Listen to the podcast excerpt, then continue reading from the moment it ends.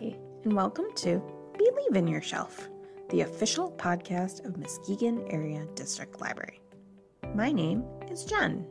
I'm a youth services librarian, and I'm interested in discovering all that Muskegon has to offer. Things like library resources, recommendations, and so much more. So let's dive in.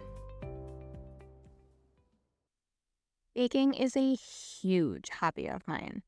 I would call it a guilty pleasure, but there's really no guilt involved. I grew up with very lovely memories of baking. Uh, things like doing Christmas sugar cookies with my mom in the like in the winter, and it's just it's always something that's brought me peace and comfort. I try to continue on this tradition and bake with my son as often as I can. He is a very good bowl licker. but seriously, he's three and a half. So even in that short time that we've been working together in the kitchen, I have seen him grow so much. For instance, he knows how to crack an egg into a bowl without getting shell fragments in it. Well, at least most of the time. But we've all done it. I have a wide variety of interests such as English and French culture and researching decades gone by. One of the easiest ways I found to get into these interests is to bake according to the theme, find recipes according to whatever rabbit hole I'm down at the moment. I know there are a zillion recipes online, like through a myriad of websites. I mean, Pinterest, let's be honest, is a huge go to for me. But sometimes I just get so annoyed by all the ads and the pop-ups and it just I just want to see a collection of recipes that have been curated into a simple book. My checkout history is rampant with cookbooks.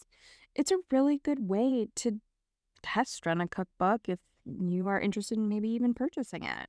My rule of thumb is that if I check it out twice or even more. And I have tried at least two recipes in a book. I will seriously consider purchasing it for my own collection.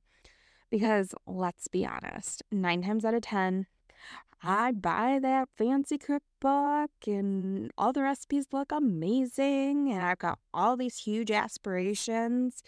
And then it sits on my bookshelf collecting dust instead of the stains on the pages from use. Or is it just me who has a stained cookbook? Now, you will find cooking and baking books at the library in the 641 section of the Dewey Decimal System. I periodically peruse the section. Sometimes I'm on a mission, especially with the holidays fast approaching. I'm looking to flex my baking muscles again.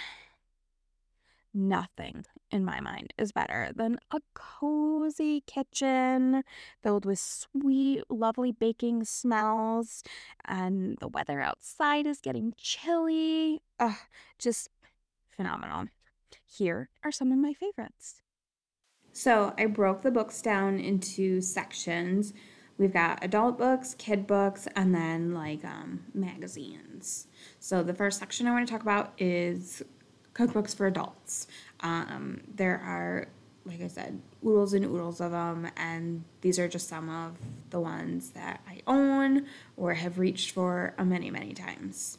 The first one is the Better Homes and Gardens Checkered Cookbook, the OG, the classic. We know it, we love it. The iconic red checkered cover. Mine is actually pink because it was a special breast cancer research edition and it just has everything. It's like the perfect all encompassing back to basics, a little bit of everything for the more novice cook. So if you ever are interested in picking up cooking as a hobby, I feel like the Better Homes and Gardens cookbook is like the perfect place to start. Um, we also had it at my house growing up, so I just feel like super comfortable with it, and it just even as a kid, it was super easy to follow, super easy to read. There wasn't like too many pictures, there wasn't too many like fancy ingredients. I say too many pictures like it's a bad thing, but like it's just like super down to basics, like food that most people are going to enjoy and actually want to cook. So, something that was kind of fun um, that I actually really am obsessed with is called Retro Recipes from the 50s and 60s. This is a really good example of me trying a recipe book, like getting a cookbook from the library, and just being like so flippin' obsessed with it that I checked it out like two or three times and made things out of it actually, and just like can't stop, won't stop, needed to have this book in my life. So now um, I went out and bought it. Like, that's how addicted I am to this book. So, as the title suggests, it has recipes from the 50s and 60s. And some of them uh, I have not ventured to try yet. Um, but some of them are just like really homey, cozy, like things that like your grandparents made for you or like childhood favorites from like your parents or maybe your own childhood favorites. And all the recipes I've done so far have been super duper easy. Um, I have to be honest though, the Elvis banana bacon peanut butter grilled cheese though was not a winner in my family. Weird, right? You'd think like all the best ingredients ever put together, but it was just so stodgy and just kind of give you a stomach ache afterwards. But I am not afraid to try that recipe again, making my own tweaks, you know, for the sake of science. So, the 50s and 60s retro recipes has everything appetizers, soups, dinners, desserts, and a tiny section on cocktails because who doesn't want to feel like Don Draper? So, next, I want to talk about literally my favorite person ever her name is Dame Mary Berry, and I want to be her when I grow up. If you recognize the name, it's probably from the TV show The Great British Bake Off, which is still my favorite show to this day. And Mary Berry has published more than 75 cookbooks. Like, girl is goals she is just she's always really like worked in like the culinary field and she is just like her ambition is out of this world but yet she's still so down to earth and like it uh, from as far as you know you can tell from her public persona she seems like the nicest human in the world um, i just i read her biography too a while ago and cemented the fact that I wanted to be Mary Berry. So, if you ever get a chance, check out one of her 75 cookbooks. Um, she just came out with a new one. So, her newest book is called Mary Makes It Easy by Mary Berry, and it came out, oh, it will come out January 2. So, it hasn't even come out yet. I think you know that I'm going to pre order it. Another person who, um, it might, I don't know. So it's like surprising in general, but like not surprising for me is um, Audrey Hepburn. No, she has never come out with a cookbook. Um, but her son, Luca Dotti, um, published uh, quite a few years ago now, a couple years ago, um, Audrey at Home, which is like a pseudo biography, memoir, cookbook um, about Audrey Hepburn, and it lists like her favorite recipes and like her devotion to chocolate was the next level. Her sweet tooth and mine rival each other for sure. So it's just really something like when I want something light and fresh and easy, all of Audrey's they're not i don't know if they're her recipes specifically or just like the ones i associate with her um, it's really a good thing to reach for now another cook cookbook um, that is like more person focused is the three volume it's three volumes now. Series, um, The Magnolia Table by Joanna Gaines. Um, I ran to buy the first one when it first came out. I was so into it. I think I worked at Barnes and Noble at the time, so I like got my hot little hands on it like as soon as it came out and it is just divine. Everything is interesting. Like the recipes are interesting yet comforting. Like if you think like retro recipes or Better Homes and Gardens is going to be like too straightforward, too boring, too easy, like too like for lack of a better term, by the book, um, check out Magnolia Table. She's got some really wonderful recipes, and there are some really interesting like stories and insights that she pairs with them, and it just really gives you like a nice little sneaky peek into what kind of flavors are she's really influenced by. Like she comes from such an interesting and diverse background. Um, so like of course they live in the South. They live in Texas. So there's some like very like Texas influences, but also her mom is a Korean immigrant and her dad has Lebanese and German heritage. So there's a lot of flavors going on. There's a lot melded together in her. And that's just Joanna. Like all the influences that she probably gets from Chip and his family. Like it's just a nice representation of the amalgamation that is like the Gaines family and like America in general. Like, not to paint with too broad of strokes, but like it's a good representation, like, and a good symbol for like showing that there's so many different pieces fit fitted together in our culture and our life. So, I really liked Magnolia Table for those kind of reasons. A slightly more scientific approach would be Salt, Fat, Acid, and Heat. And it is written by Samin Nosrat. And um, she actually did like a mini series on Netflix about her book. Four episodes about each of the different ingredients salt, fat, acid, heat. The subline is mastering the elements of good cooking. So she teaches about how, like, these four ingredients um, are really like the building blocks of cooking. And that's just what makes it so good is you're learning about these individual pieces and then in the end you're pulling them all together um, the four elements salt is to enhance flavor fat delivers the flavor and generates texture acid balances the flavor, and heat, which ultimately determines the texture of the food.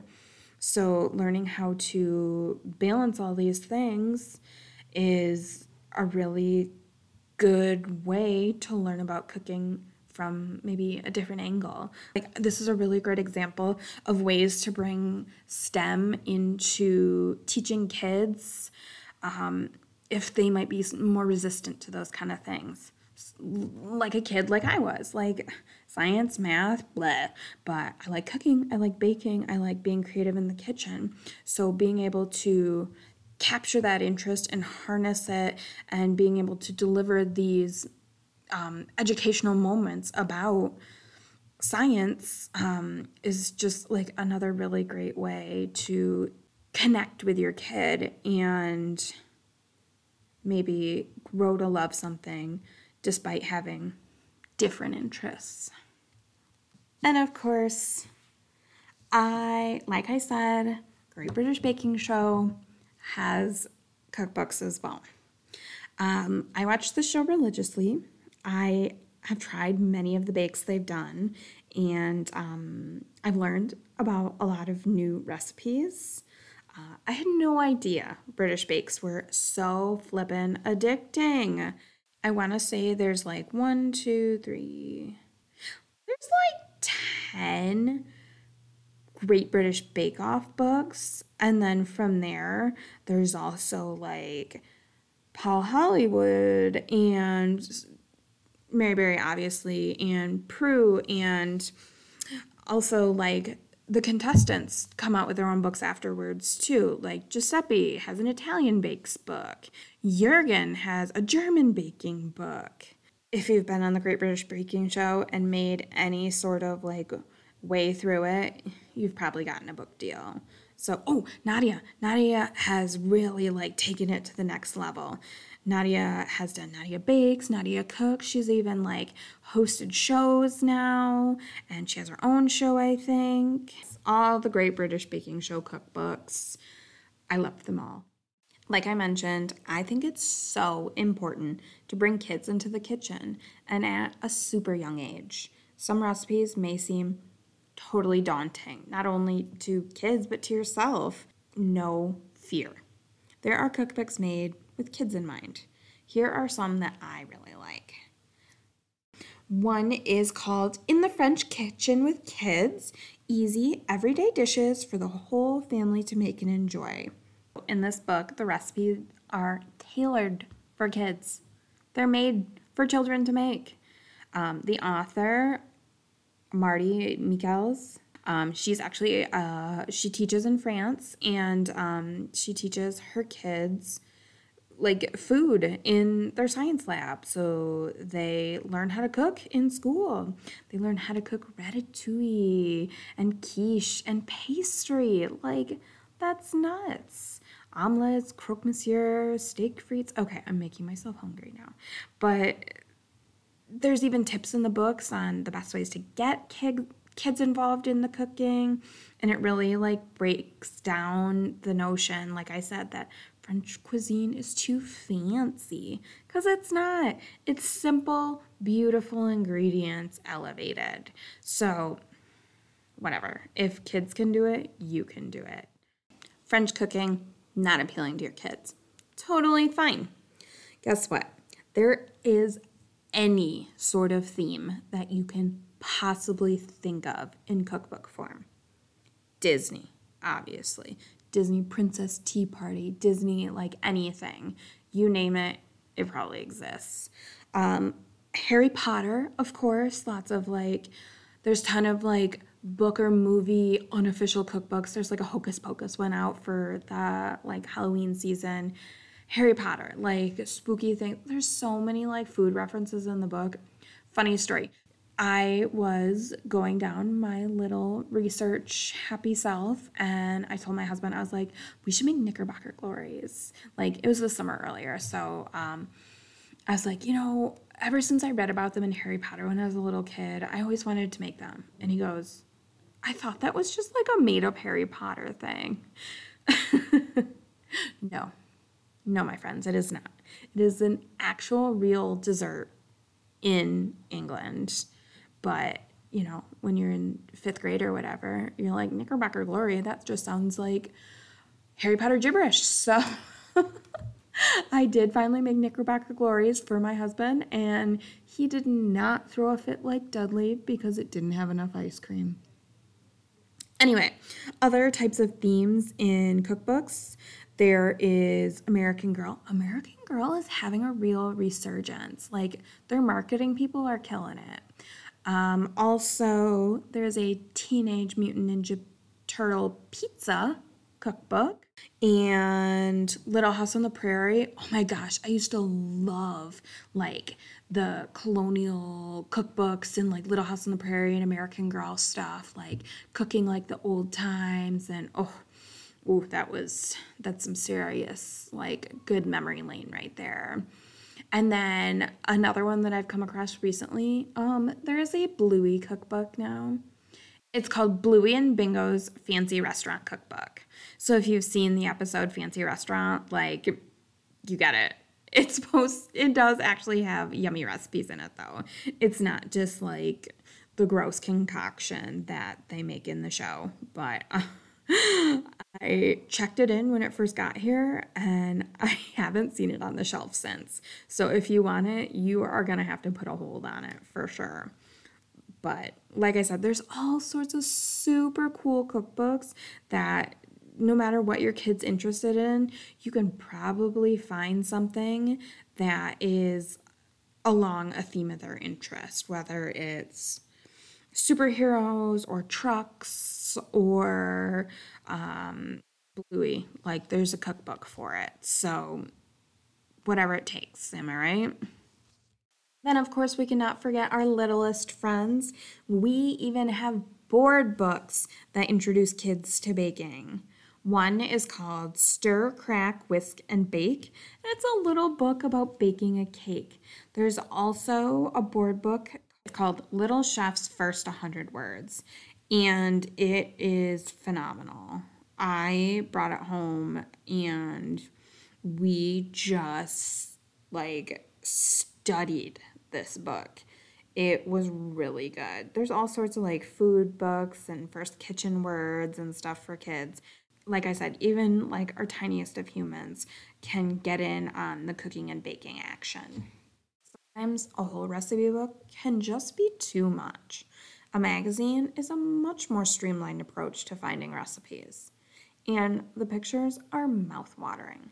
So if you are more of like a visual learner, magazines might just be the right option for you. You can find all the magazines that I'm going to list on our Hoopla and Libby, and they are totally free. And even better, you can get notifications for when the next issue is available, so you don't even have to try and remember. We have all sorts of types of magazines. There's Cooking Illustrated, which is just gorgeous. I can't even describe it. Uh, Taste of Home, very classic. All Recipes, Bon Appetit. BBC, Good Food Magazine, because hello, this is me we're talking about. Uh, Cooking with Paula Deen for a little southern flair. Vegan Food and Living, Taste of the South. So really there's there's a magazine for everyone, any diet, any sort of there's like keto ones, there's vegetarian, there's vegan. There like if you can think of a diet, I'm sure there's like a recipe magazine for it. And if you are still stuck in a cookbook rut, don't even fear. Our township branch on Apple over by Mr. B's Pancake House has a cookbook club. They meet on the second Wednesday of the month at 5. I hear they even have treats sometimes. Well, that is all for this episode. I hope you are as excited for this upcoming holiday season as I am, and happy cooking and baking! Thank you so much for listening. If you enjoyed this episode and you'd like to help support the podcast, please share it with others and post about it on social media.